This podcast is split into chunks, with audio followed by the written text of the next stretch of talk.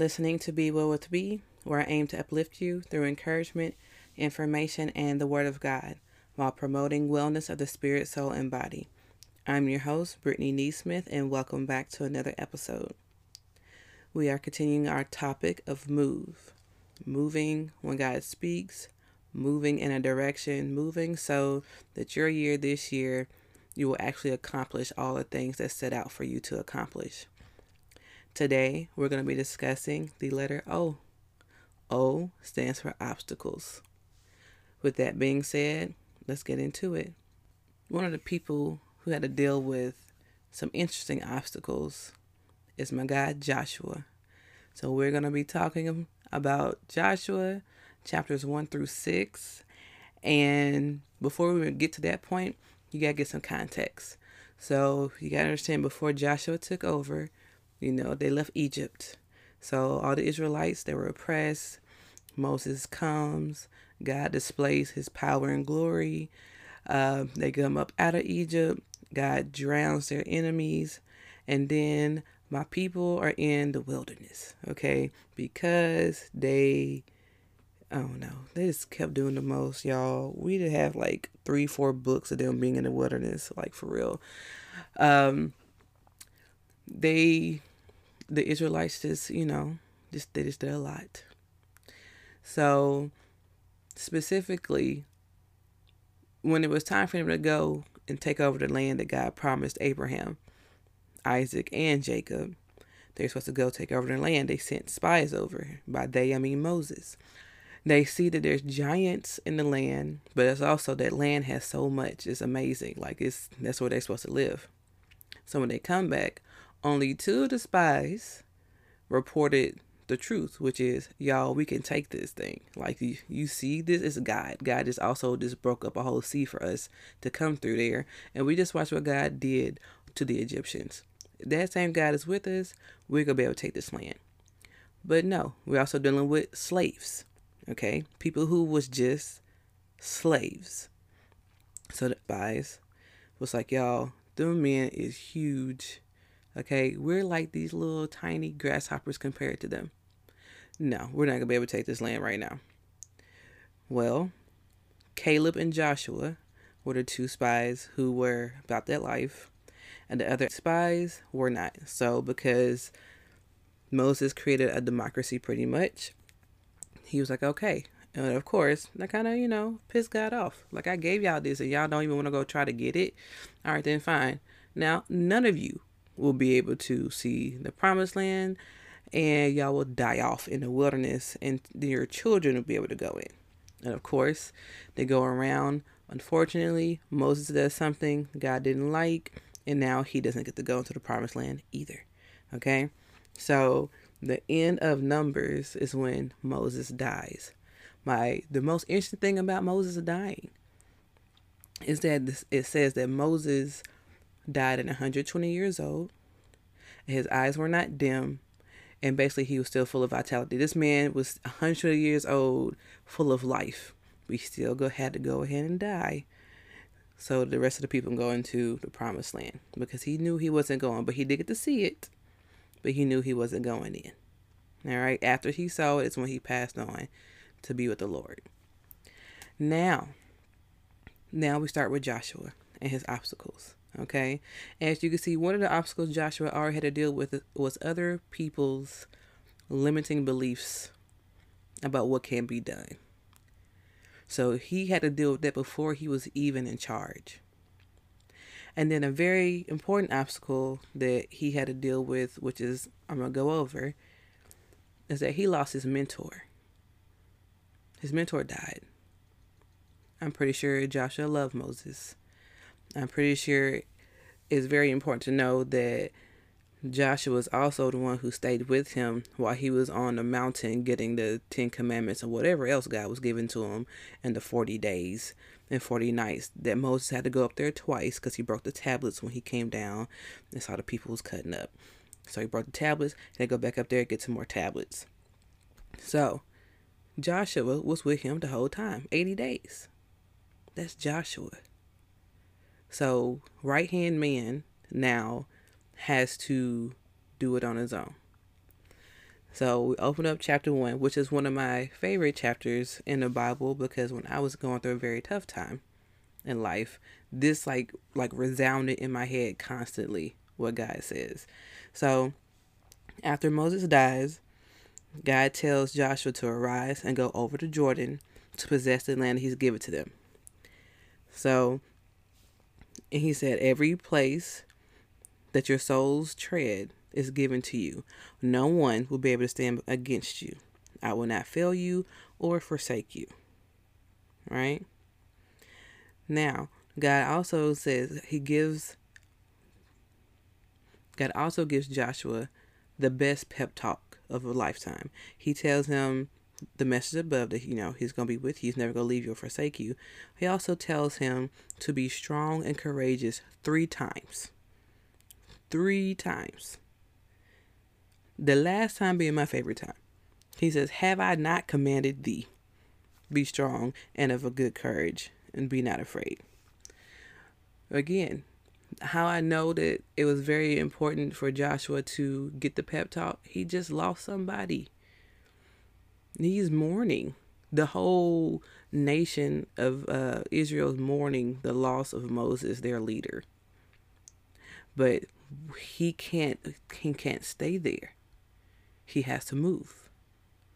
This obstacle of grief, you have to be able to get over because now you're in charge. In fact, you're in charge, and what you're about to do is something that no one's ever seen before. So, what I need you to do is to be strong and have some courage. I'm gonna say it two more times if you didn't hear me for for the Joshua in the back. Be strong and be courageous. Be strong and be of good courage. He says it to him three times. Be strong now. I know you you and I both know what it looked like over there. Your people don't. But also the these children that you're bringing over here now, this generation of people also didn't see me in Egypt mollywop the Pharaoh. So I need you to be strong and of good courage because how you are is how your people are going to respond. So he does. Then Joshua gets up. He tells his people, hey, tell everybody we're about to leave in three days. We're going to go across the Jordan. Pack your bags. Then he told the tribes who have already have their land, because there's the land that was already somewhat split up to a few of the tribes already that Moses gave it to them, right? He's like, so y'all are coming to help us fight, just like Moses told you. Your people, your women, your children, your stuff's gonna be here, but you finna come over and help your rest of your cousins and them get their land too they was down for the cause. There was no arguments about it. So then Joshua sent two spies over over the Jordan to the land. The spies go to Jericho and they hide in the harlot's house named Rahab because she hides them because she knew the guy's giving them the land and they also like the, the entire like country is afraid of them because Israel's now coming over. Everyone's afraid. So everything is locked up. So Rahab let them know, hey, listen, I will protect you, and you know I'm not gonna say nothing, but when y'all come back, cause I know you're coming back, and I know you're gonna win. So when y'all come back, can you keep me and my people safe? Like, can we live? My spouse was like, yeah, go ahead. You can live. In fact, if you don't say anything, I'll make a point. You just keep this red string hanging from your window. We'll make a point to make sure you don't die. Okay? So they do, they get out. Rahab helps them escape. The spies came back and tell Joshua everything that happened. And they said, The Lord is going to deliver the land into our hands because everyone is afraid of us. So they went to the Jordan, and Joshua told them to, to sanctify themselves. So he picked up all the people, they got up to the Jordan. All right, y'all, sanctify yourselves because the God is going to do miracles before you the next day. Do wonders is the word he uses. Wonders. So they do, which is they basically separated, you know, separated themselves, got themselves situated, prepared themselves for whatever's about to happen. So the priest carried the Ark of the Covenant into the Jordan. So as soon as the priest's feet hit the water, the water's pushed back and backed up on itself. So everybody got to walk across dry land again, similar to the Red Sea. right? But the Ark of the Covenant being a, a physical representation of the glory of God and the presence of God went before them, helped cut that cut the river back. Now, then the Lord told Joshua, get 12 stones or 12 men out of each tribe, so one person from each tribe. Get 12 men, have them grab a stone from out the water. Then they're going to make, basically build a memorial for it on the other side. So when people ask, hey, what's up with these stones? Well, God pushed back the river so we all could cross over, so we can get into our promised land.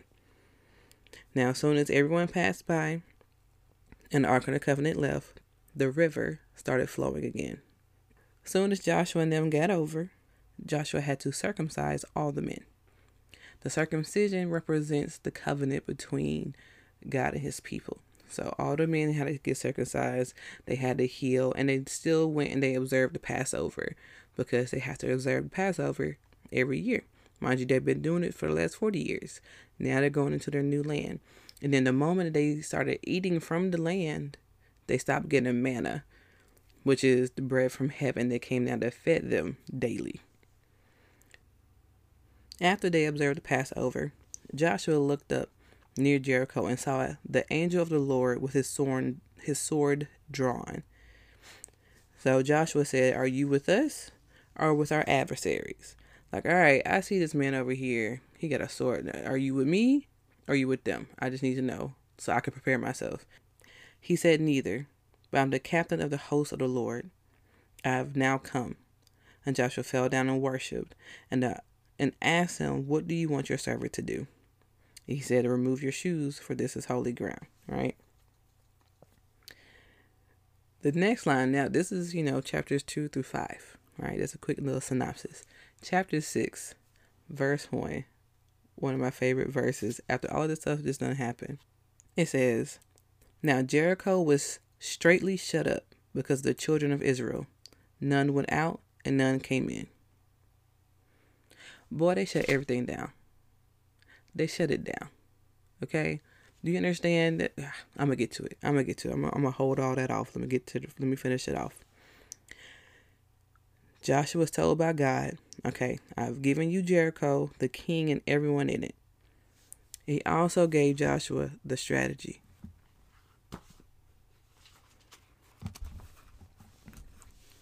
He told Joshua, "You're gonna circle the city for six days." one time a day with the Ark of the Covenant. You're going to have seven priests with seven horns. You have all the men of war, the soldiers, walking around with them. And so Joshua told them that none of you can speak. You say nothing until I tell you to say something. So every day for six days, these men quietly walked around an entire city with a very thick wall. So the wall of Jericho isn't like a little fence. It's like a wall that fortified an entire city that was tall. Okay, so imagine Great Wall of China tall. All right, and it also was wide because people were able to live in it like apartments. So you gotta keep in mind Rahab lived inside the wall. That's how they got out. So is a giant wall. They're walking around it quietly once a day for six days, which you know I, I don't know what you think of when you're walking around a city quietly for six days. I want to know what the people inside of the city is doing and thinking that these people are they're walking around the city blowing a trumpet and the men aren't saying anything they're not doing nothing like they're like they're terrorized or they're they're in sheer terror clearly because that's that would weird me out you're walking around the city, like you're walking around my house, not saying nothing, but you have weapons. You're just walking around my house though. Oh no, right. Ah, Someone will have to stop me. I'm gonna pack it up. I'm gonna go. You y'all got to kill me on the way out the door. I am gone. These people finna snatch us up. I got to go. Anyways, so on the seventh day, they had to march around the city seven times right? So they're marching around the city seven times. But on that seventh time, the trumpets blasted, and Joshua told the people to shout because the Lord has given them the city. And so they shouted, and the walls of Jericho fell flat. So they were able to go in. So they went in, and they were not supposed to take a thing. Anything that they was taking would be accursed. The only thing they were supposed to take is silver and gold and stuff like that for the Lord's temple. And they're supposed to save Rahab, the harlot. I just always do that because that's what they do in the Bible. They call keep calling this girl a harlot at first. Then, and all her people in her house, right? So Rahab got all her folks in the house, her brother, her sister, her daddy, her whole daddy's house. They all in there. And I squeezed up. Okay, I would have got every human. Y'all gonna suck it in and y'all finger up in here. Cause these people, when they come in here, they are killing everybody. And they sure did. They killed men, women, children, cows, goats. Ain't nothing that was breathing was left alive in Jericho when the Israelites were done. Okay? When they finished all that and they won battle, right? Joshua then sealed it all with a curse he said that the person, pretty much, he said, if anyone attempts to rebuild Jericho, they're going to rebuild the walls with the life of their firstborn. And they'll put up the gate, which is like the finishing touches. Like you build up, you start building the foundation with the life of your, your firstborn child. That firstborn child's going to die. And you go build, you go put up the gate, the last part of it, your last child going to die. Random fact, it happens. Like if you read further in the Bible, a man does like years later doesn't know that Joshua hundreds of years later on doesn't know Joshua said that. So the curse that Joshua put out there in the earth was still alive, right? The words that was spoken still alive. The man lost his first child and he lost his last child. Try to build a doggone Jericho back up. I could never. I don't know where it was written. Either he didn't read his Bible. I'm pretty sure it was written somewhere. Doggone it. Somebody knew. Somebody knew about it I guess the man wasn't reading his Bible. I don't know. Or the Torah. Or whatever they was reading back then, the papers. I'm not even gonna conclude it there. I wanted I was gonna stop right there, but I feel like it's very important to note the next things that happened right after Jericho. Right after they did all the moving, right there they did all the, the obstacles. The next obstacle that happened after a victory is that they went to go fight some more people in Ai. Ai is another country, right? Another city. They go to try to fight them and they lose. Joshua was like, well, where the doggone? No, it, make it even worse. They went and they didn't send everybody because they knew they was to win. They even sent everybody and they got, they lost. Joshua is upset, like, God, how you gonna, you get me out here, you do all of this, you tell me this, and what you mean do we lose? Like he falling down, he, you know, he basically rolled around on the ground, him, the priest, everybody like, oh, no, we gonna die, you know, like, God, I thought you said, Lord, I thought you said, God's like, get, get up. Why are you laying down on this ground? Why, Joshua, why are you get up from where you're laying your face? Are you kidding me? Like, what's your problem? Like, God, no, you know what happened? One of y'all transgress, y'all transgressed against me. You sinned. You did what I told you not to do. Josh, like, what you talking about? Y'all, because it's not one one person's sin became a y'all sin. Y'all sinned against me. Y'all took something out of a cursed thing out of Jericho. Joshua was like, all right, bet she goes, they started to do this thing called casting lots, right? So they kept casting lots until it went to the tribe, like cast lots all the tribes. Okay, they broke down to the tribe. Now, okay, they cast lots to all the like clans of the tribe. They cast they cast lots to the, all the families in the tribe. And it got to where this one man took some stuff. He took some silver. He buried it because of that one man and his I don't know he I don't know what his daddy told him that he was living in scarcity. I don't know why. He's the only one out of thousands. It was like what 4,000, 40,000. I forget how many. This 4,000, 40,000. I gotta go back. It's, it's four something. Okay, thousands of men who went to fight. This one man was the only one to take something out, which he was not supposed to. It is accursed now. All right, meaning it can get you killed. And that is what happened. He and his family were all killed because of his foolish mistake. Now, when they go to go back to fight Ai, they win because nobody has a curse on them anymore. Very important fact. Now, let's go back. We're going to break down these obstacles because I, I just don't know if you caught all of that in the story. First and foremost, the obstacle of other people's limiting beliefs over what was already promised to you. So I'm uh, really big about not, people have taught me I can't share everything all the time. I can't share my goals and hopes and dreams all the time because you think you should be able to, especially the people close to you. But when those people can't see outside of their little finite looking glass, their little binoculars, they have this tunnel vision and don't see there's a whole wide world out here, they will crap all over your dreams and belittle you in your dreams and make them seem small. As if, but you know your dream is the size of a freaking country, and they're trying to make your dream the size of a peanut. Or, in Joshua's case, the size of a grasshopper. So, Joshua already had to deal with the fact that these people didn't even have enough faith in God, faith in themselves you know, if God just telling you you're His special people, you're, you know, I set you apart. I'm gonna go tear down an entire country to get you out. Tore down an entire country. An entire country. He destroyed the entire country and killed all the firstborn children in Egypt and animals. Not all the firstborn kids, all the firstborn children, adult children, all the firstborns. You could very well have been at first, but Brittany is a firstborn. If I was back then, I would have died. Okay? I, I, he just did all of that for you, and then now here it is. You're up to where okay now. Not only did I do that, you did nothing, right? You did nothing. You didn't have to do anything other than put the blood across your doors, like I asked y'all to, to make sure that the death angel didn't come to you. That's all you had to do, and I did everything else. So now it's time for them to go get their land and they're afraid. Like, did you not just see what happened there? Y'all the same people who walked across the Red Sea, the same folks. How? How you have no faith and you see the things. We're sitting here reading the stories and people have faith, but these people seen it with their eyes and had no faith in God that God will empower them to do whatever it is He's calling them to do as long as they moved forward over the obstacle of killing a giant.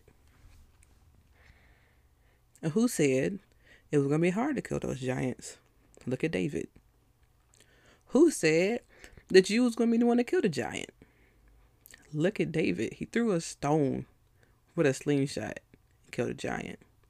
Mind you, another giant arose again later too. In fact, this whole like this whole next section, like when they go to conquer their land, they're still them giants are still there. And guess what? My favorite one of my favorite parts, like I'm just gonna have to pause, is when Caleb. Remember, Caleb was the other one who was ready to go for it. Caleb's like, "All right, Joshua, go ahead, give me my land that uh, was promised to me." Joshua's like, "All right, you sure? You need help? Oh no, no, no, no. I want my, my land, my land up there. I know there's giants up there. Are we going to get them? I'm going to take my land. And Caleb did. Caleb was 80 years old. Went and beat down some giants. He told y'all, hey, I got this back 40 years ago when he was a young man. If Caleb was ready to be, be out that life then 40 years ago, 40 plus years ago, to this day, Caleb has been waiting to get a giant. Okay? He was waiting to get them giants. But anywho, so that was the obstacle. Those people's limiting beliefs shut down a whole generation of people of living inside of a blessing. A whole generation. Then he, Moses died. Moses died, and Joshua probably thought that they were going to share in the inheritance together. He probably thought, and you know, would go into his mind like, you know what, this is how you know God's been doing this. You know, I'm pretty sure he projected and thought and planned and hoped and wished and prayed of all this stuff going on. But then when it came to pass that Moses wasn't going to be able to go, it's like okay. But then when he actually passed away, they that hit Joshua just like it would hit you or me when somebody you care about passed away. That was Joshua's spiritual parent. That was his mentor. Joshua had been with him for years, side by side. For years, you grow accustomed to a person's presence. You grow accustomed to a person's like uh, the things they say to boost you up, the things that you, that you do to help them, and things that they do to help you. That's your family, you know. And so you're telling me that he died, and then not soon after that, now you got to get up and lead these this whole group of people who, you know, you might blame for his death because they pissed off Moses. You know, Moses had a, you know, he gets he's get pissed off, pissed off Moses where Moses didn't do what he was supposed to do. He didn't follow the instruction, and God's like, I'm not gonna keep doing this with you. You're not gonna get, you're not gonna be able to go. I already told you about this anger thing. Like this, no, we're not doing it no more. Now the consequences that you don't get to go into the promised land. That's wild. So Joshua's grieving. And then we as people do this thing where like you know a person is grieving, right? So they lost a family member, a parent, a close relative, friend, a child, whatever. And over time, you forget about it. Like you're you're healed from your secondhand grief. You know what I mean? Like you're sad for a person, you're healed from it. But guess what? That person's still dealing with the grief. So Joshua, if if I'm a human and he's a human, Joshua, when he went to go fight these people in Jericho, was still grieving the loss of Moses, technically right? I think what think it's scientifically or psychologically, it's like a year for like the healthy grief process. It's going to take a whole year to get all the way to the acceptance or whatever. I want to say that's what it is. And then some people who aren't in the healthy mindset is much longer, right? So Joshua's dealing with the obstacle of grief. So much so that God keeps telling him to be strong and courageous. God Himself, as God is speaking to him. He's telling him, I'm going to be with you just like I was with Moses. And the people are going to listen to you just like they listened to Moses because I'm with you just like I was with Moses. So be strong and, and be in good courage. Be strong and be of good courage. God wasn't just saying that. God don't have empty words. You know, as humans, people have empty words. God does not have empty words. And the fact that he made a point to put it into this this Bible here we need to understand that God seen his grief. And God himself was like, I know, but I need you to be strong. I need you to be courageous. You're leading my special children. You're leading my special nation. I care a lot about not just you, but all of you, and all of you have to make it into the promised land.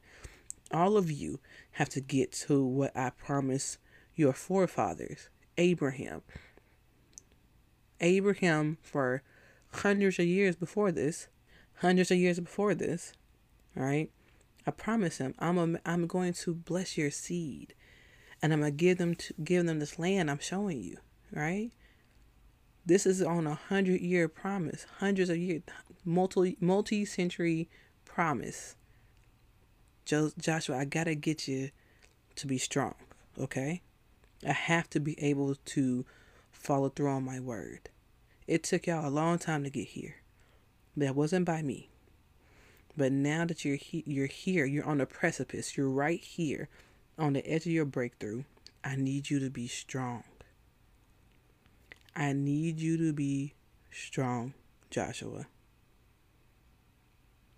So for those of you out there still sitting in grief, guess what? You have to be strong.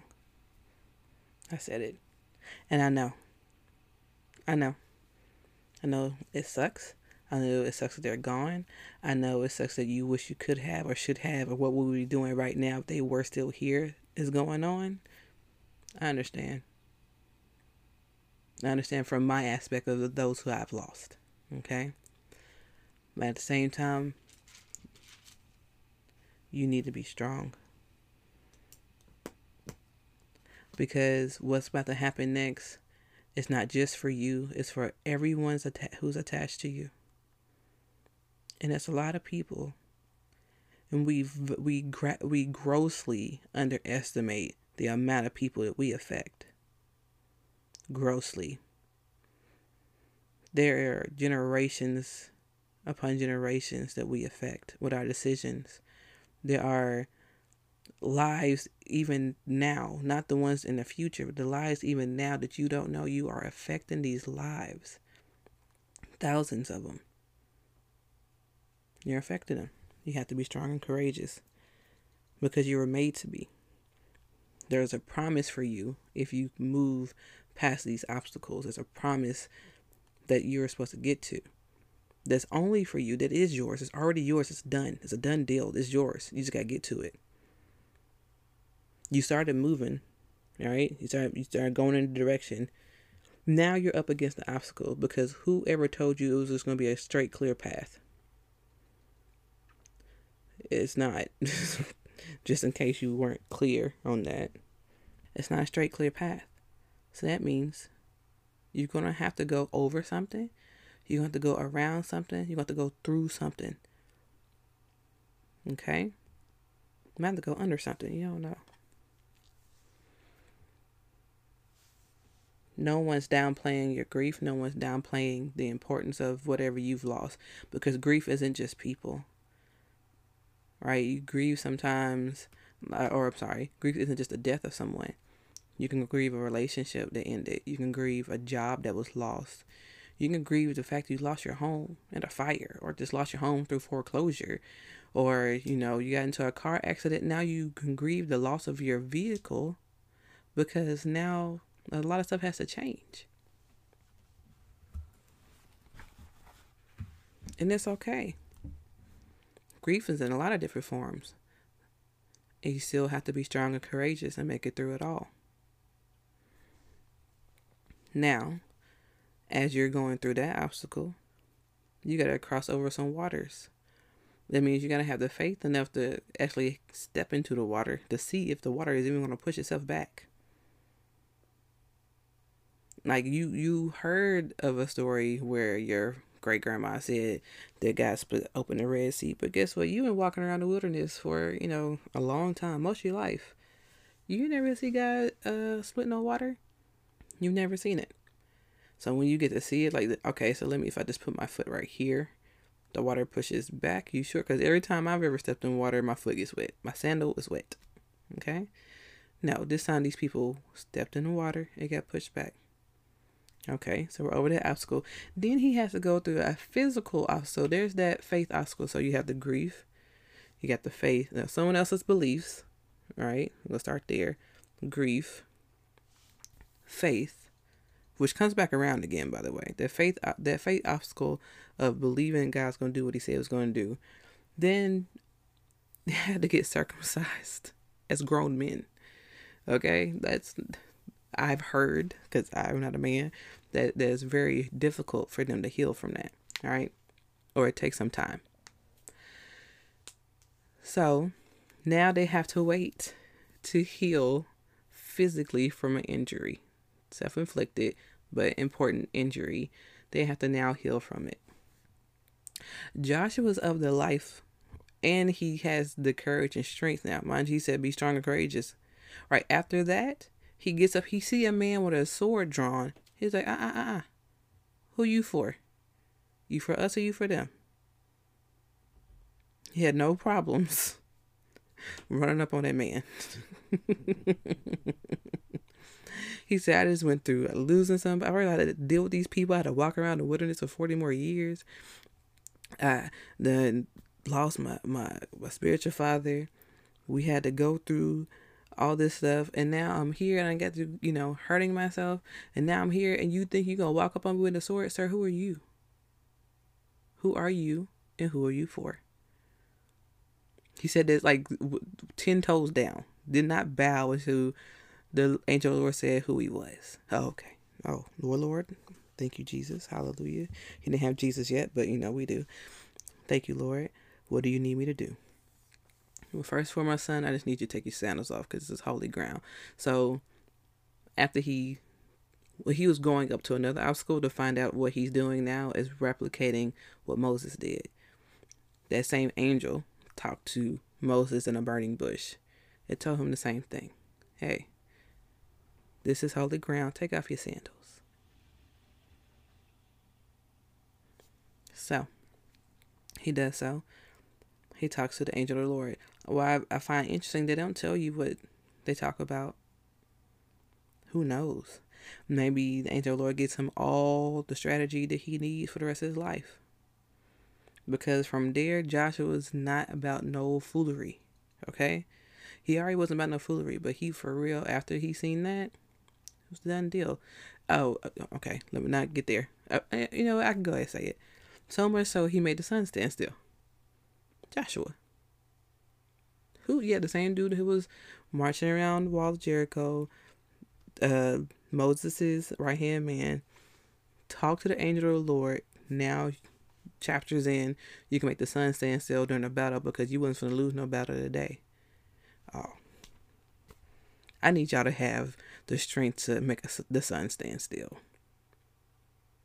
We'll, we'll we'll we'll circle back to that. But anyway, so after he did that, now it's the obstacle of faith. Okay, not just his he has to as the leader show the people this is what we're going to do and I need you to follow my instructions.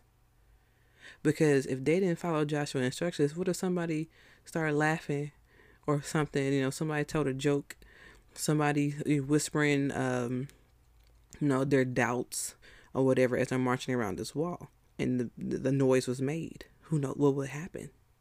We don't know. Thank the Lord.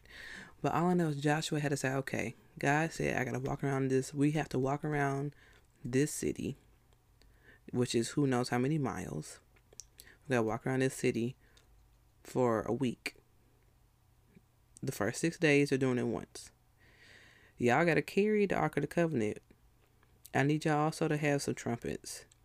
And all you people who's ready to fight, you have just to walk. We don't know if these people are going to jump out the city right now and try to fight us on the fourth day because they just get so scared to try to come out and get us. We don't know what's going to happen. We just have to follow the instructions. So on the seventh day, though, as we did it one time, we got to walk around it seven times. Seven times we walk around the city. And on that seventh time, that's when we speak. But guess what? Joshua didn't tell them anything. He said, We're gonna walk around. Y'all don't y'all don't say a word until I tell you to say a word. On that seventh time when Joshua was like, All right, y'all, shout because the Lord is giving you this city, that's when everybody got lit and they shouted and they praised and they um, had their war cry and they did whatever they needed to do to raise their voice. And the walls, impenetrable walls of a city, fell flat. They fell down. Okay? And then the obstacle, this, the, think about how menacing uh, a shut up tight building fortified building you walk around it and then the the seventh time you walk around it on the seventh day the the walls just come down like you walk around just hoping that okay i don't i know i feel crazy because you can't tell me that you're not feeling crazy while you're walking around the wall of a building that you're supposed to be capturing you know you feel a little bit crazy but you do it anyway joshua Joshua did that. Okay? And not just Joshua, all the people, they listen. Except for your boy, I can't remember his name, the man who stole the stuff. But it's important to know that faith is also an obstacle. Faith is a gift, right? Faith, there's a gift of faith. Faith is a gift. Everybody just doesn't have faith, and you can grow your faith. Faith is something that moves and can be strengthened. But when your faith is an obstacle, you're in a dangerous place. You're in a scary place. You if you don't have any faith, if you can't believe even in yourself, even in what God said he would do, it you know many people live their every day without faith in general? I don't even know how they're alive. Seriously. Like, there's people who don't have faith in nothing and no one. Like, they, they just are there. I don't understand life like that. I not, no, I don't. I don't. I understand when something happens, like you're you're in the middle of a, a grief or you're in the middle of something, right? But though I'm not talking about those people who are experiencing a trauma.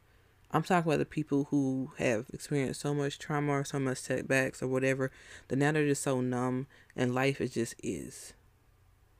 Like there's nothing that happened to them today, yesterday, even this whole year, nothing happened. But they still have no faith. I don't understand that that life. That's very scary to live in. I mean, and they the people have no faith. They have no hope in anything. They don't. It just is what it is. There's no hope for. There's no hope in. There's no hope to. There's just no hope. I I try to encourage those people. Those people freak me out, bruh. Like, I'm always gonna try to encourage somebody, but that freaks me out. Like, how do you? I just because my mind, my brain can't. It doesn't. I don't understand the concept of how you get there. I'm sorry. I can see how you can get there. I don't understand how you stay there. I don't understand how you stay in a place where there's no hope or no faith. You're just living. Like, what are you living for? Like, do you think something's going to happen in the end? I just don't. I can't my brain doesn't do it. It just it doesn't do it at all. But there's people living like that every day. I understand there's like ups and downs of faith and what you believe in and something can happen to you or something can be taken from you that distills your faith altogether. I've had that happen. Steal your faith. It's completely is gone. And you know what? What do you do? Like, what if what you're trying to stand against or what's trying to stand against you isn't a physical person? What do you do? Like, Joshua is trying to go against people. He's also going against an idea. He also going against spirits. And for like an updated reference, it's like, okay, so there's a person who, who wants to fight you, or a person who uh, is talking stuff about you and trying to get you fired from your job. That's a that's an adversary that you can physically see. But what about the adversaries that you cannot? I'm talking like depression. That is an adversary. Sickness is an adversary. Any type of illness, um, just mental torment, mental health issues, mental illnesses those are adversaries that you can't see. Those are obstacles that you you have to fight an obstacle that you can't see. How do you do that? You do that through faith. Depression is not something that you have to stay in. I think I've talked about this before.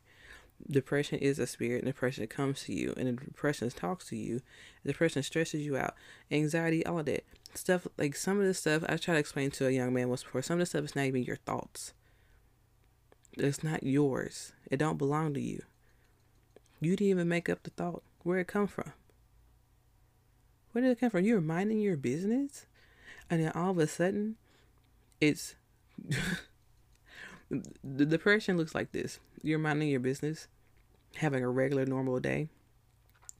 All of a sudden, this thing gets planted in your mind. Like it's like someone shoots a blow dart. This boop in your mind. It's this random thought of no, the most awful thing imaginable happening in your life. Okay. So then what happens when you like, oh my God, what if, you know, such and such dies? And then you, be, it's like, that's like the dart is beginning of a tornado, right? It's like a funnel cloud and who after the one thought gets there you yourself provide the rest of the crosswinds which are the rest of the thoughts that connect the funnel to the ground and makes a tornado and you're spinning around and around and around on these thoughts and scenarios uh, you're a horrible person eventually uh, everybody around you is horrible you have no help everybody sucks you suck um, all these people are gonna die you're gonna die um, and when you die, all these people are gonna die. Is anybody gonna care? What's gonna happen to X, Y, Z thing or person? Oh no. What about this? You know, it's okay because I'm gonna be dead. And it's like it's a whole tornado of foolishness that came from one thought that didn't belong to you. How do you fight that? I always teach people like you fight stuff like that with the truth. A, we you have uh, thoughts that don't belong to you that show up in your head. You have to debunk them quickly. Quickly. You have to A, if you feel it coming on, divert yourself. If you're in it, it's a lie. You suck is a lie. If somebody dies one day or somebody dies today, they're not dying today. The people you think I, am you like everybody dies, everybody does die. But when they're doing that, those people they're not dying today. They're not those people are not dying today. So what happens now is you gotta figure out that's a lie. Me losing my job is a lie. Why? Because I'm never getting in trouble for my job. I do my job. I arrive to work on time. I do the best that I can. I have integrity and I go home. Why would you lose your job? Right. Then it's a, okay. I, the I'm a terrible person. Are you a terrible person? Probably not. So then you gotta start debunking and saying why you're not a terrible person. Oh, everybody hates me. Does everybody hate you? It's probably a lie as well. Who doesn't hate you? Who thinks you're okay? Who actually loves you? Oh, these people never back you up. Do they never back you up? Or they just don't back you up this one time and so now the whole world's come to an end. So let's talk about the times they have backed you up. So you gotta go through that obstacle that happens in your mind. For those of us who are dealing with something mild. Now, a chemical imbalance and being paranoid, I feel like also has a lot to do with um, overcoming your obstacle by telling the truth from a lie. But that's, that's now we're getting into a more deeper situation. I feel like that's also a more spiritual situation because you're dealing with a different type of of demon. That one's in you. Where I feel like depression sits next to you and talks to you. If randomly, if you just really want me. Because this where you get the thoughts from. Okay? Where do they come from? They're not coming from you. You did not create that thought. Where did it come from? Like I used to like to break down there. Where did it originate?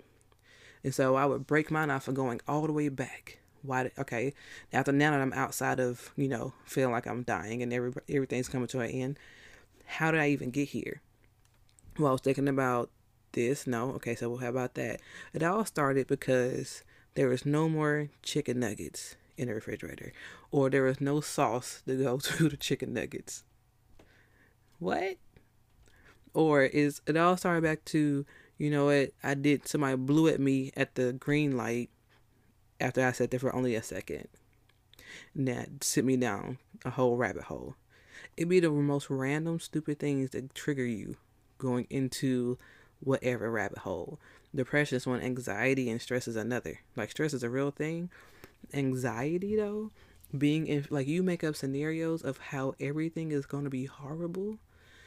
You can't live your life like that. That just makes my chest hurt thinking about it can't live your life like that. That's an obstacle that you cannot see or adversary you cannot see, but you have to be able to get over the obstacle the same way Joshua did, which is by being strong and courageous.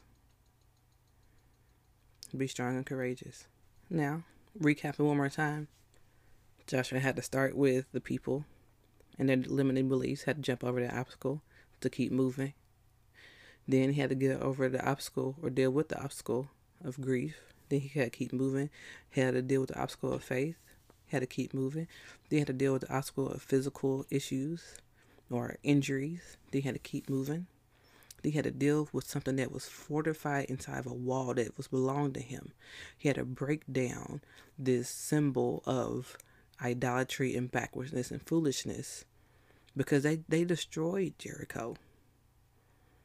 They they beat Jericho and didn't leave nobody alive. They wasn't taking it to take over, they were taking it to destroy what it stood for. You have foolishness walled up inside of itself. You have everything that stands opposite to God walled up and protected by this this impenetrable wall that people got to live in. No. They broke it down and killed everyone inside. No one left alive not an animal, nothing. We didn't sacrifice any of these animals, none of that. All that dies because it's all filthy, it's all tainted. Okay, it's all dirty at this point.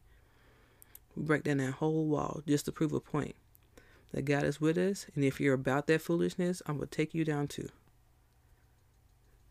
Now, Rahab. Be imagine being Rahab, the person inside of the foolishness, knowing you're inside of foolishness. You've lived a life of foolishness for a while. She was a harlot, as they repeated in the Bible. You lived a life of foolishness for a while, but then you see that no, wait a minute, there's another way to do this, and these people are about to win, and I'm going to be the, on the side of the winners. Okay? And not just that, I'm gonna bring my whole family with me. I'm going to win, and all my people gonna come too. And that's what she did. And for those of you who don't know, Rahab was in the lineage of Jesus.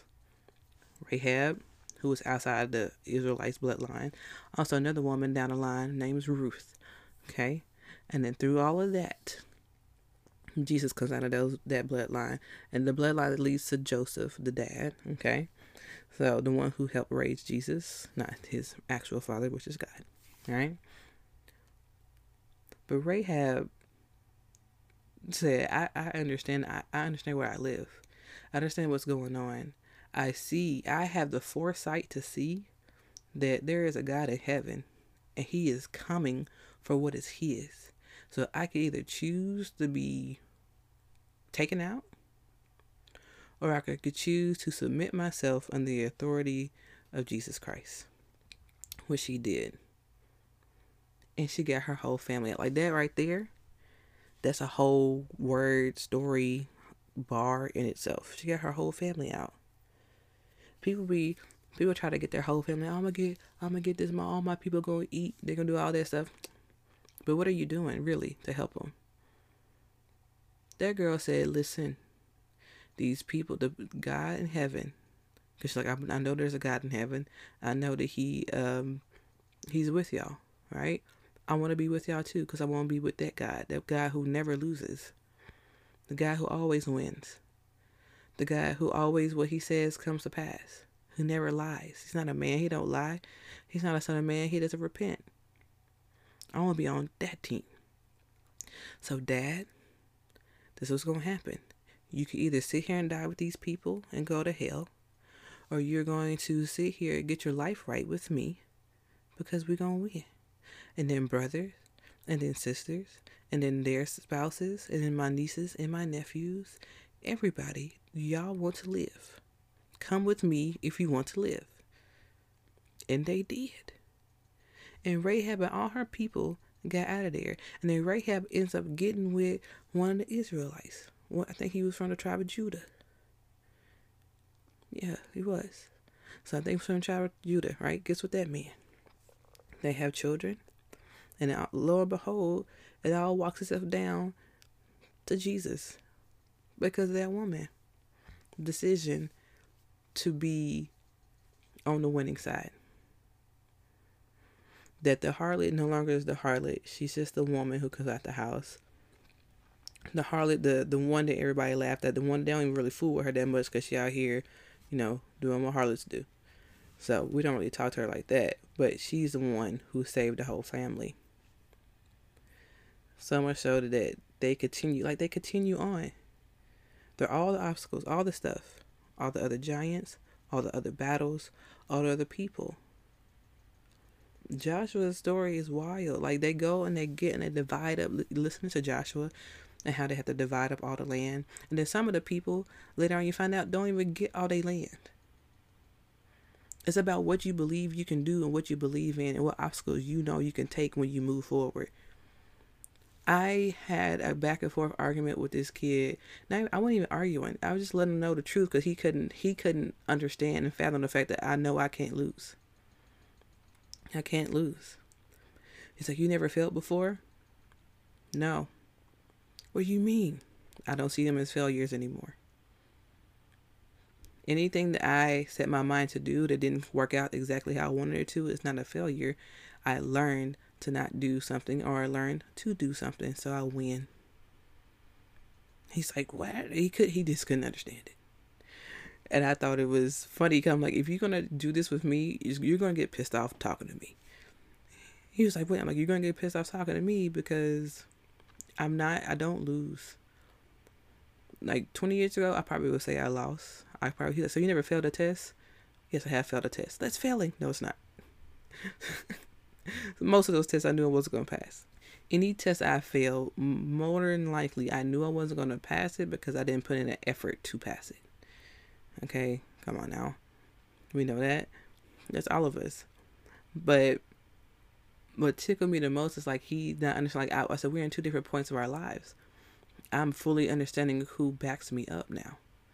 Like I, I know who's with me. He was like, "Who's that?" I was like, "The Lord of Hosts, the the the Most High God backs me up." He's just looking at me like, "I, I understand, I get it. You don't, you know, maybe subscribe to it, maybe you don't. I'm just telling you, I don't lose."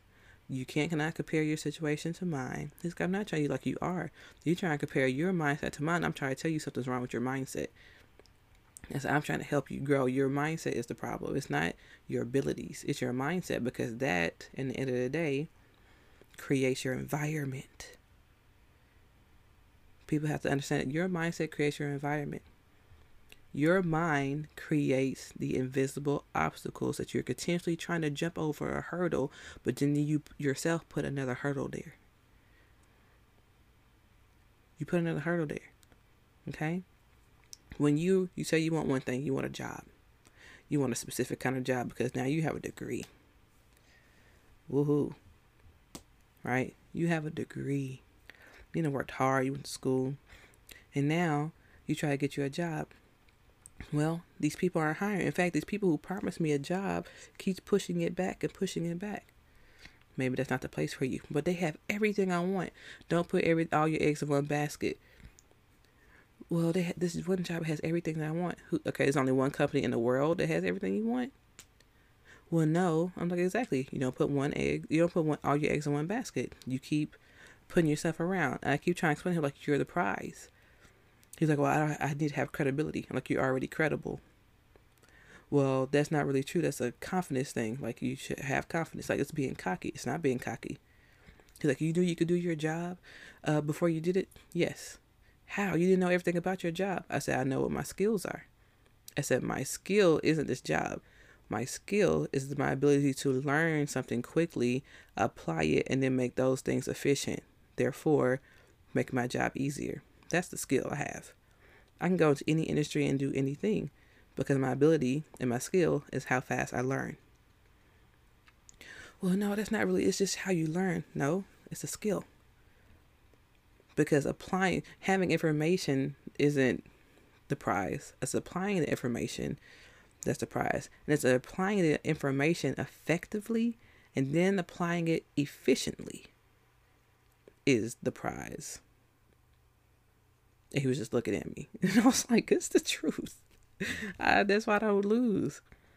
Because as I'm learning and applying, I'm something may not go as I thought, but it's not I'm not failing because of it. Now I know okay, do it that way. I have to do it this way. And then when you do that, boom, you win. I win. All I do is win, win, win, no matter what. That's all I know. That's that's uh, this is why Joshua is one of my favorite stories. I know I feel like I say that about all of them, but it's true. This is from 2009. Was it 2009? Yeah, 2009. I was just like in mental turmoil.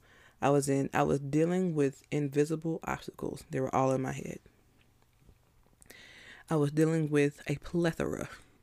Okay, not not one or two. I was dealing with a plethora of invisible obstacles, obstacles that were not people, and then some that were, but obstacles that were not people mostly. Okay, I could not sleep. Like, could not sleep. Not like a little bit of insomnia, like I couldn't sleep at night. I could only sleep when the day broke. And then guess what? Now I gotta go to work. Um, I think I probably was in some form of depression. I know for sure I was in a very strong form of anxiety.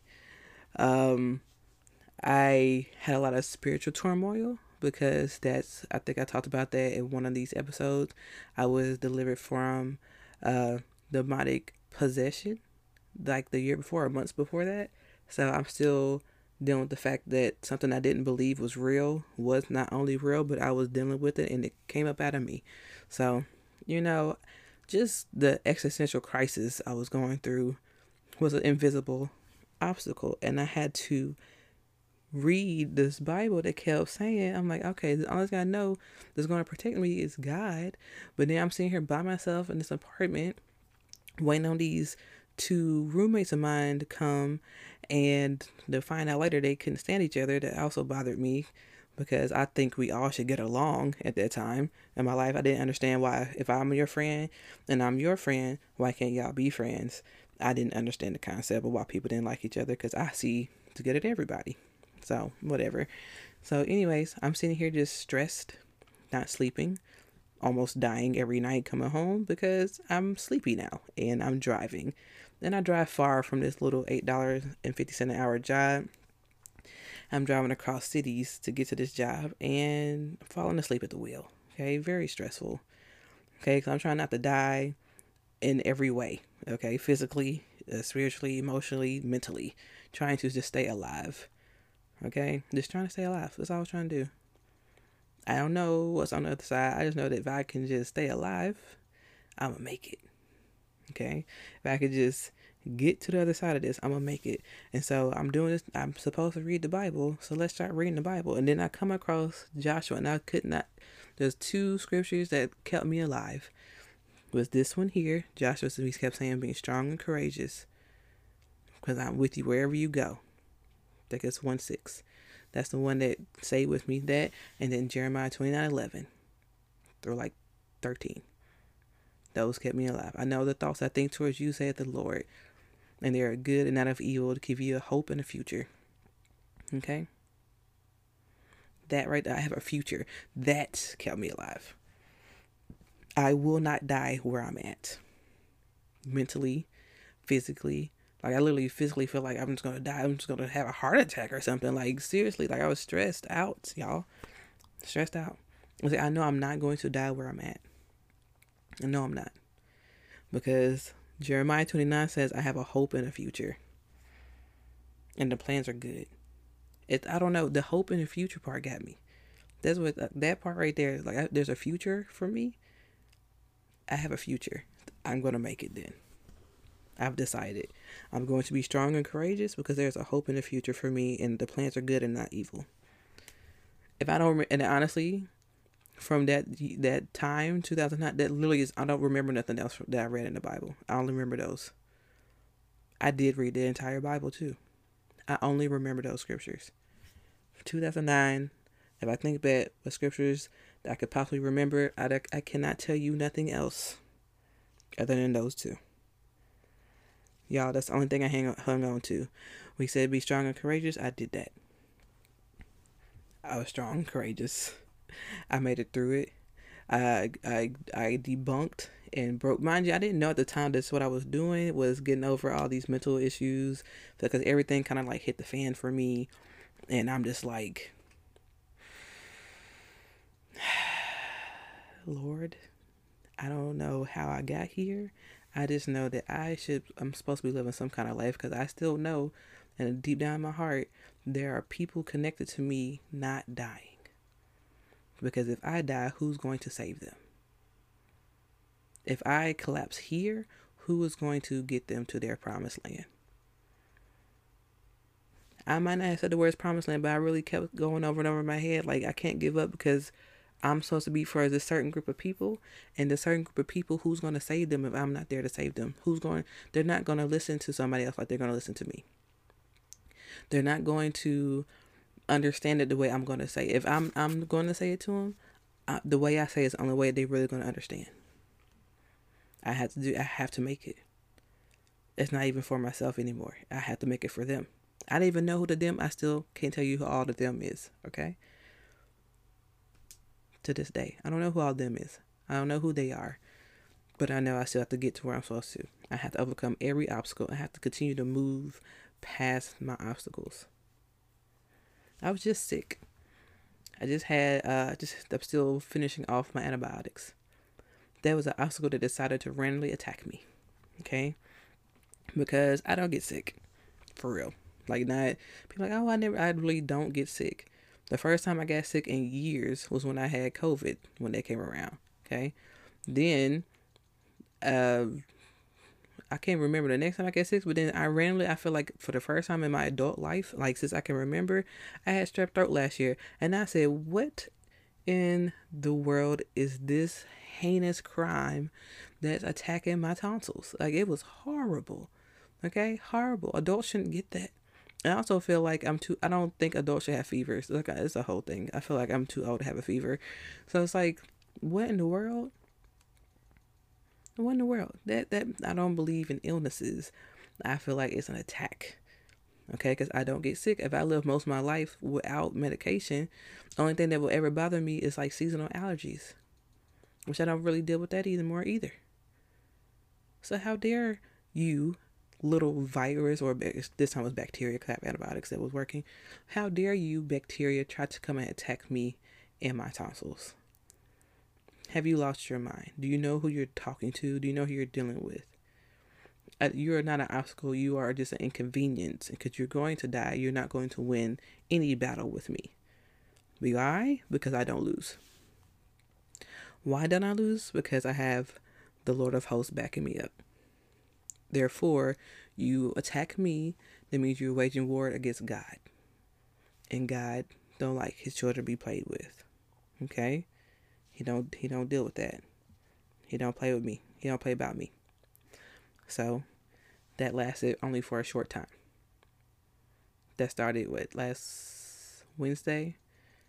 I want to tell you when I, I got the concept of pleading the blood of Jesus, like thoroughly hearing the voice of God, doing what He told me to do, the pain, like I did have pain. That pain lasted for 24 hours and it was gone. Like phenomenally. Like I didn't, I, when I had strep throat, it took a long time for that pain to go away. Like it took almost a whole week for the pain in my throat to go away and I could swallow food correctly. This time it took 24 hours. Less than that technically. Because it started to hurt. I actually called a doctor she prescribed medication. Okay, cool. I'll go get the medication. But at the same time, I know I'm doing the prayer and I'm saying what God told me to say. And I'm, I'm doing all the stuff I'm supposed to do. I'm eating my garlic because, you know, I don't, I don't like medicine. I mean garlic. I'm drinking teas. I'm doing all the stuff. But what I know is that the blood of Jesus healed me, right? Because he took all infirmities onto himself. You know, that obstacle had no had no chance. You ever watch people run like a hundred a hundred meter hurdles or like two hundred hurdles, and how it's like it's like effortless for them to jump over those hurdles?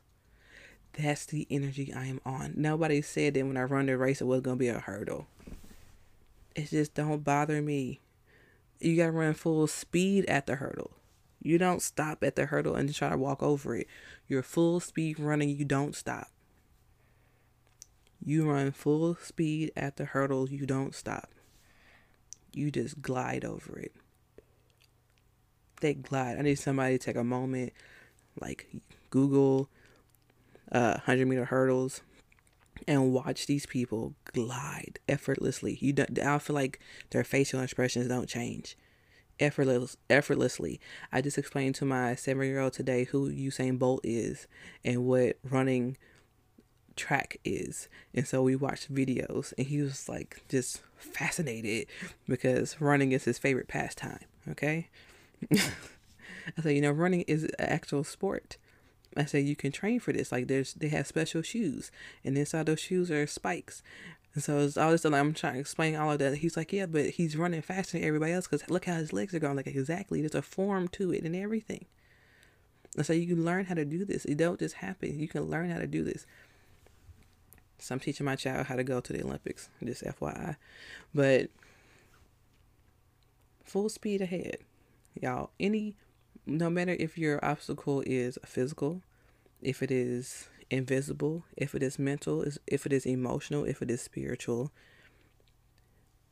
visualize it on a track separated by space because space and time is going to separate the obstacles, right? But you you are a gold medalist because you are a child of the Most High God. You went gold. Okay, you on the podium, you on the top, honey. Okay, I'm not talking about silver or bronze. You are gold. All right, because when you get tried by fire, you come out what pure as gold. Okay, so you visualize the hurdles. They're separated by time and space, and you hear the boom, the gun go off, and you run. You do not walk. You do not jog. You do not saunter. You run because life is a race. And you run because this whole point, especially this year, this year, then it's Olympic year. We, I'm finna, oh my goodness, I just got myself excited. And it's an Olympic year, you run. Run because it's a leap year too. Oh, oh, hold on now. It's a leap year, you run. You run and as soon as that hurdle comes up, you look forward. You pick up one leg and you bring the other one over. And then guess what? You do it again. And you do it again. And you do it again. And do it again. And then guess what? You've already won the race. You look behind you, and all those hurdles you jumped over, effortless. Because you kept your eyes where they're supposed to be. Not behind you, you kept them in front of you. And you keep moving.